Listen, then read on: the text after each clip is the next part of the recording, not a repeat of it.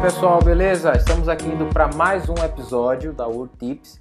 Estamos hoje a gente vai é, compartilhar com vocês três dicas importantes no processo de criação das suas interfaces. Uma coisa muito interessante que a gente observa, a galera nova que está chegando aí, é, existe uma dificuldade muito grande da falta de que essas pessoas têm com a falta de conhecimento da parte técnica que o trabalho de design exige.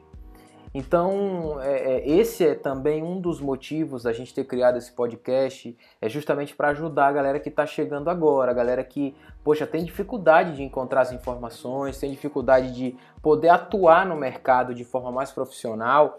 Então, esse é um dos objetivos desse podcast. Inclusive, eu já quero te pedir agora, antes de falar do conteúdo, já divulga para os teus amigos aí, pega o link desse, desse, desse episódio, já manda para a galera que está migrando do design gráfico para o iDesign. Então, assim, ajude o máximo de, de, pessoas que você puder, porque a nosso, nosso propósito aqui é disseminar conteúdo, nosso propósito aqui é fazer com que as pessoas possam é, é, entender esse mundo do iDesign, né? Vamos lá para as três dicas?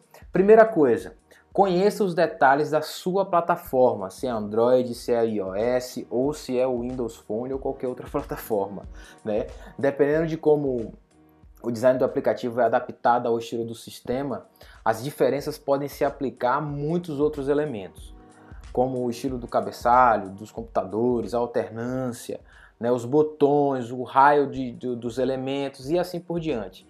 Lembre-se disso e saiba que para cada plataforma você vai projetar de uma forma diferente. Apesar de que o cerne da coisa, a estrutura pode até ser a mesma, mas cada plataforma ela tem uma peculiaridade. Então você precisa saber para qual plataforma você está desenvolvendo, se é para Android ou se é para iOS. Isso é de extrema importância. Você precisa de fato estar seguro do que você está fazendo e para qual sistema você está criando, porque cada um tem as suas features e cada um tem as suas peculiaridades que você precisa saber como profissional.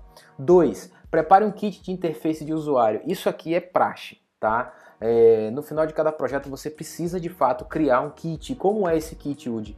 Você vai pegar todos os estilos de texto, ícones, ilustrações, elementos em seus estados diferentes de cenários e você vai montar o arquivo que vai ser extremamente útil para os desenvolvedores. Então, quando você termina o projeto, termina todas as telas, você tem que simular essas telas, né? Você tem que criar o arquivo que vai mostrar para o desenvolvedor qual é o estado de cada tela. Então, tem aí o próprio Adobe XD ele já, ele já, ele já faz esse trabalho, né? A gente já consegue montar, já gerar um link compartilhável para que os desenvolvedores possam saber os estados dos botões, saber o que é que, qual é a próxima tela, né? Se ah, é uma tela de login, da tela de login vai para onde? Então você precisa simular isso, você precisa entender, né? Não, esse kit de usuário pode ser um arquivo fechado, né, um arquivo em imagem, mas também pode ser um arquivo navegável, um protótipo navegável, em que você já pode mandar o link para o desenvolvedor, porque isso vai facilitar a vida do cara. Né? Os desenvolvedores aí são nossos amigos e a gente precisa facilitar a vida deles. 3. Explore os elementos da plataforma nativa.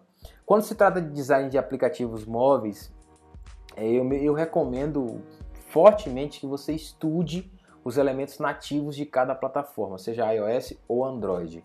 Tá? Você precisa de fato estudar os padrões. Existem padrões para se criar para essas plataformas. Então você precisa estudar esse, esses padrões e seguir. Não vai viajar muito na maionese, criar um negócio que não existe, não vai, sabe?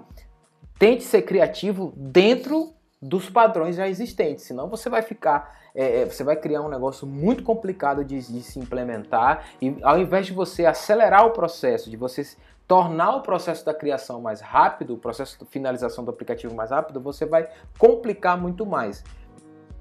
E isso é um erro, às vezes, dos jovens designers, que eles são muito sonhadores e às vezes querem mudar o mundo. Ah, vamos fazer um negócio diferente. Não.